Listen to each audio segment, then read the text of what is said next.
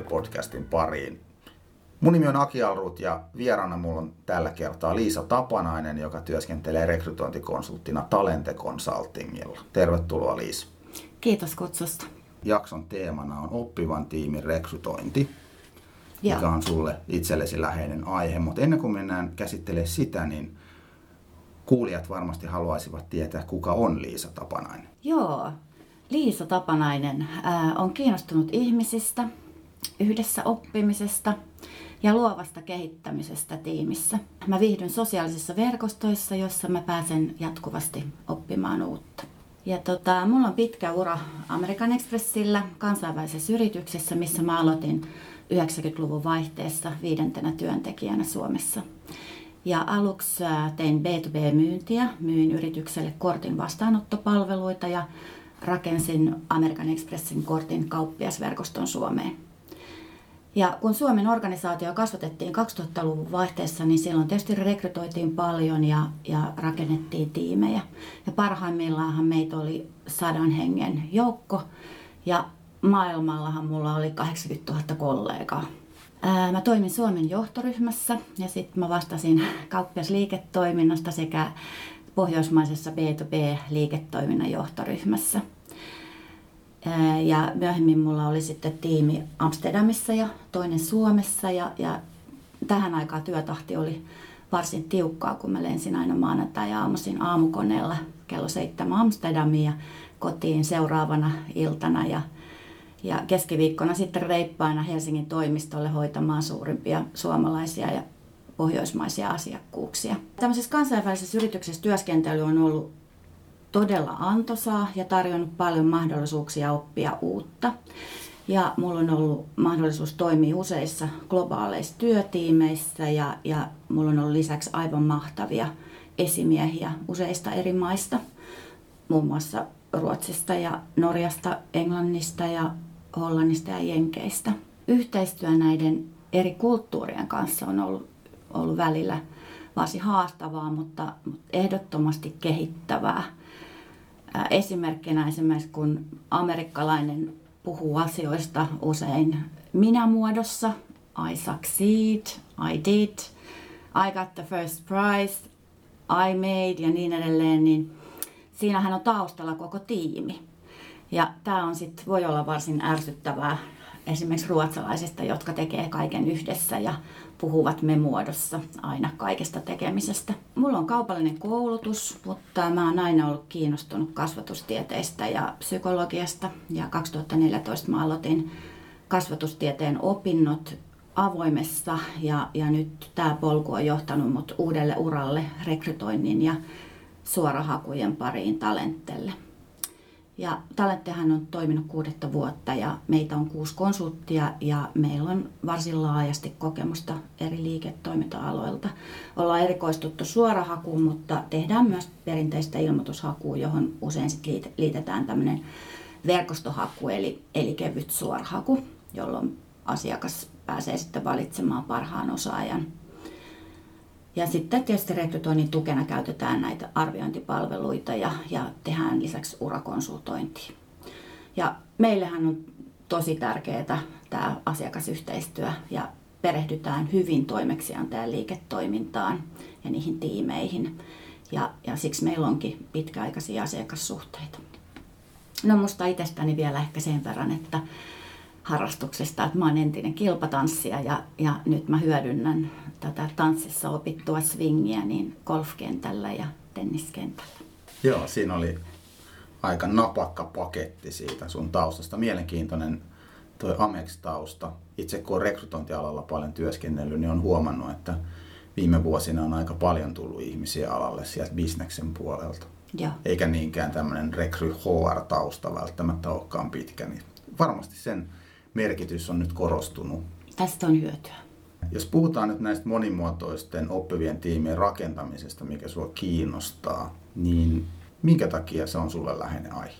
Ää, no niin kuin mä tuossa aiemmin mainitsin, niin tota, ää, mä opiskelin kasvatustieteitä avoimessa ja, ja tota, siitä, siellä innostuin tästä oppivaan organisaatioon ja yhdessä oppimiseen liittyvistä aiheista. Ja, ja taustalla tietysti minulla on tämä pitkä kokemus sieltä kansainvälisestä yrityksestä ja erilaisista työtiimeistä, sekä hyvistä, toimivista sekä huonoista.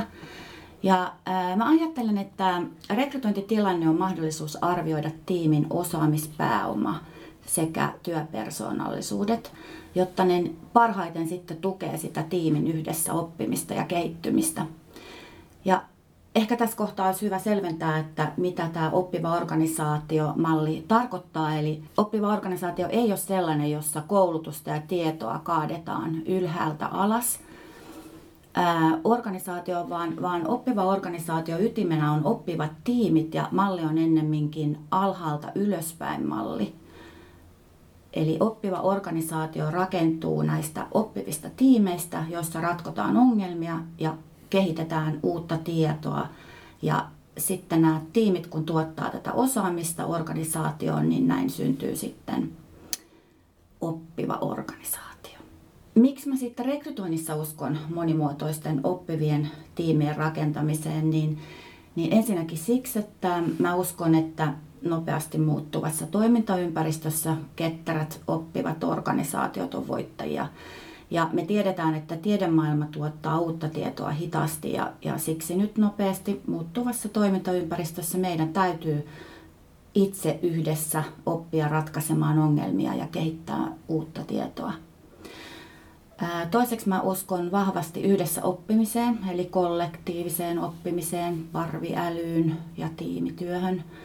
Ja mun mielestä tiimi on aina enemmän kuin osiensa summa, eli 1 plus 1 on aina enemmän kuin kaksi. Kollektiivisen oppimisen lisäksi mä jaan myös Peter Sengen ajatukset kehittävästä dialogista. Ja kehittävä dialogi tarkoittaa toisten ajatusten ja ideoiden jatkojalostusta. Eli ei siis sitä, omien loistavien ideoiden myymistä muille. On hyvin tavallista, että ongelmia ratkotaan työtiimeissä niin, että jokainen heittää oman hyvän ehdotuksen ja yrittää sitä myydä. Olisi hyvä ehkä kuunnella niitä kaverien hyviä ideoita ja jatkojalostaa, koska niissä saattaa olla jotain sellaista, johon voisi sen oman ajatuksen kiinnittää. Tätä kehittävää dialogia täytyy totta kai harjoitella, mutta se on taito, joka kehittyy, kun sitä harjoittaa ja kun kaikki ymmärtää pelisäännöt. Ja usein tämmöisissä ystäväporukoissa, jossa on vahva luottamus ja avoimuus, niin kehittävä dialogi tuottaa helposti varsin lennokkaita ratkaisuja ja, ja suunnitelmia. Mutta ehkä tällaisissa ystäväporukoissa myös kuunnellaan huomattavasti herkemmällä korvalla toisia. Ja sitten mä uskon ristiriitojen kautta uuden kehittämiseen. Ja ristiriitoja taas ei synny helposti tämmöisissä homogeenisissä tiimeissä, jossa hymistään samaa hymniä ja ollaan jatkuvasti niin samanmielisiä ja liikutaan samoissa verkostoissa, jossa asioita katsotaan niin kuin samojen silmälasien läpi. Esimerkiksi tämmöisissä toimialan ää, sisältä käsin katsotaan asioita. Ja myös sellaisissa organisaatioissa, joissa johtajaa tai esimiestä pelätään tai mielistellään, niin ei synny aitoa avointa keskustelua, koska vältellään näitä ristiriitoja. Mutta tota, ristiriidathan on kuitenkin tärkeitä muutoksen ja kehittymiseen johtavia moottoreita. Ja muun muassa Helsingin yliopiston kasvatustieteen professori Yrjö Engströmin teoria organisaation ekspansiivisesta oppimissyklistä perustuu ristiriitoihin. Ja tässä ekspansiivisessa oppimissyklissä ristiriidat synnyttää tarpeen muutokseen. Eli tässä oli nämä tärkeimmät syyt, miksi, miksi kannattaa rekrytoida monimuotoisuutta tiimeihin ja miksi mä oon tästä aiheesta niin kiinnostunut. Missä määrin tämä asia on oivallettu suomalaisissa organisaatioissa? Se on oivallettu puheissa, mutta ei välttämättä sitten käytännössä tietyllä tavalla, jos ajatellaan nyt sitä rekrytoijaa, joka nyt ajattelee samalla tavalla kuin sinä ja haluaa vaalia ja lisätä näiden monimuotoisten oppivien tiimien määrää suomalaisissa organisaatioissa, niin pitääkö hänen saada ensin se ylinjohto vaikkapa ymmärtämään, että miksi tämä on tärkeää ennen kuin hän voi tehdä sille asialle jotain, vai onko nyt tänä päivänä jo jotain semmoisia asioita, mitä rekrytoija pystyy niin kuin itse tekemään, että asiat menisivät tähän toivottuun suuntaan? Ja varmasti rekrytoija itse pystyy tekemään paljon, mutta, mutta onhan se niin, että, että kyllä se ylin johto täytyy saada mukaan tähän ajatukseen. Diversiteetistä sen myöskin puhuit siitä, että halutaan rakentaa aitoa erilaisuutta työtiimeihin. Et se oli yksi mm. näistä sun pointeista. Niin tota, sehän on hirveän trendikäs teema tämä diversiteetti ylipäätään. Kyllä. Niin onko siltä osin päästy vielä tuumasta toimeen Suomessa? No ehkä se diversiteetti ymmärretään aika kapea-alaisesti ja, ja ymmärretään, että se on, se on sukupuolta ja kulttuuria ja ikää. Mä näen, että diversiteetti on huomattavasti enemmän. Se on, se on erilaista osaamista, erilaista kokemusta, eri koulutustaustaa ja erilaisia persoonallisuustyyppejä ja no sitten tietysti ihmisiä eri kulttuureista ja eri ikäisiä. Ja mun mielestä tässä hyvänä esimerkkinä voisi ottaa tämän Thomas Erikssonin tämmöisen yksinkertaisen eri persoonallisuustyyppien mallin. Hän on kirjoittanut semmoisen kirjan kuin Idiotit ympärilläni. Hän kertoo siinä, jaotta jaottelee persoonallisuustyypit neljään ja oikeastaan käsittelee aika paljon sitä kommunikoinnin haastetta. Mutta joka tapauksessa nämä, nämä neljä persoonallisuustyyppiä on siis punaiset, keltaiset, vihreät ja siniset. Ja, ja punaiset on niitä ripeitä ja kilpailullisia, kärsimättömiä ja päättäväisiä ja helposti jopa suuttuvia. Ja sitten keltaiset taas niitä, jotka innostuu, on luovia, on avoimia, ulospäin suuntautuneita ja epäkäytännöllisiä. Ää, vihreät on sitten niitä ystävällisiä, vakaita, lojaaleja, kärsivällisiä, jääräpäisiä ja turvallisuushakuisia. Ja siniset sitten tarkkoja, loogisia, asiallisia, varovaisia, laatutietoisia, yksityiskohtiin juuttuvia ihmisiä. Ja useimmathan meistä ei ole vain yhtä tällaista väriä, vaan useimmat ihmiset on sekoitus useampaa persoonallisuustyyppiä, mutta hyvin harva on kaikkia näitä neljää. Ja voidaan nyt todeta, että jotta se ryhmä toimisi parhaiten, niin sieltä pitäisi löytyä kaikki näitä. Eli meidän tavoite on siis ympäröidä itsemme idiooteilla. Tota, vielä ehkä yksi tunnusmerkki muuten oppivista tiimeistä niin tota, on ähm, tämä vahva luottamus tiimin jäseniin. Ollaan avoimia ja kunnioitetaan toisia ja kunnioitetaan erilaisuutta.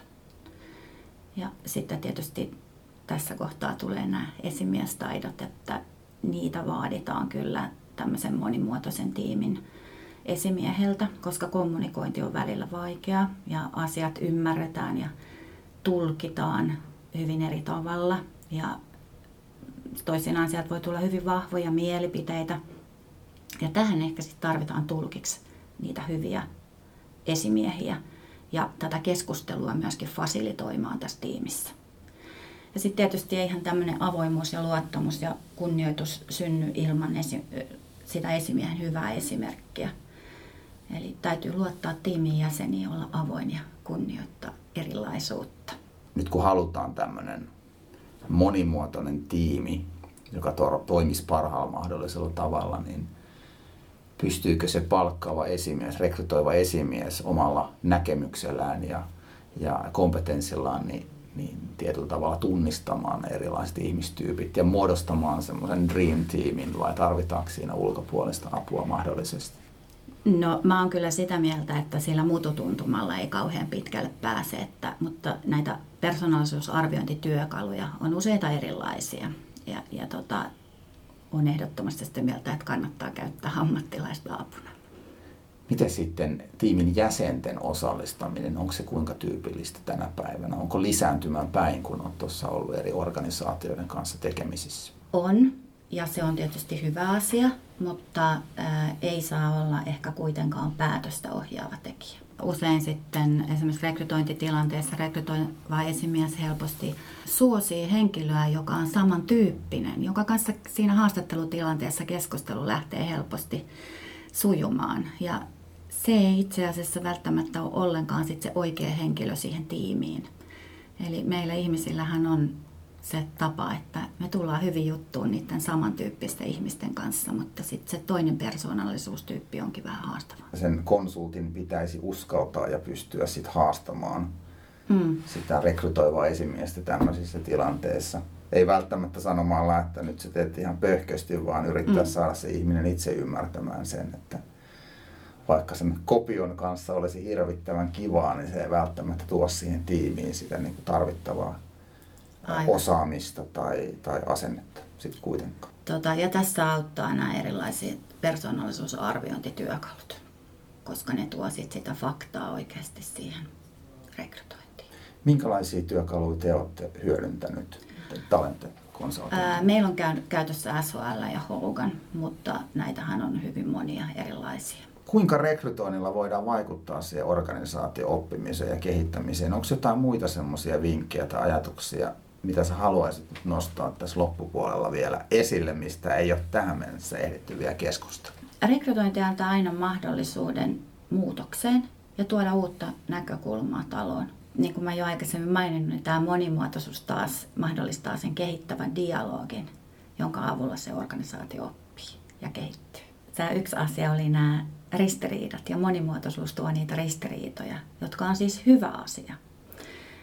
Ja ne on just niitä, jotka laukaisee sen mahdollisen muutokseen, mahdollisuuden siihen muutokseen, kehittymiseen ja organisaation oppimiseen. No mikä on semmoinen hallittu ristiriita, että ei ole liian räiskyvää, että välit tulehtuu, niin miten siellä tiimissä voidaan rakentaa tämmöinen rakentava ristiriidan kulttuuri, jossa uskalletaan kertoa niin kuin eriävät mielipiteet? No se on se avoimuuden kulttuuri, että uskalletaan sanoa oma mielipide ja kuunnellaan sit sitä toista kanssa.